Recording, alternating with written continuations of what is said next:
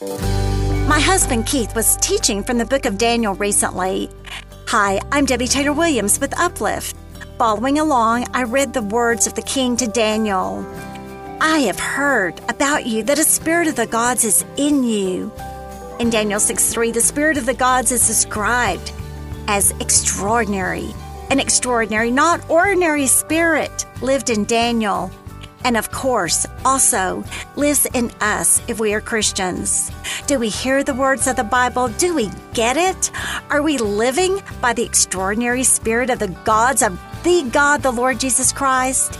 If not, why not? Learn about the extraordinary spirit who is in you and how to walk by his spirit as Daniel did. Listen up 31 points about the Holy Spirit is available at debbietaylorwilliams.com.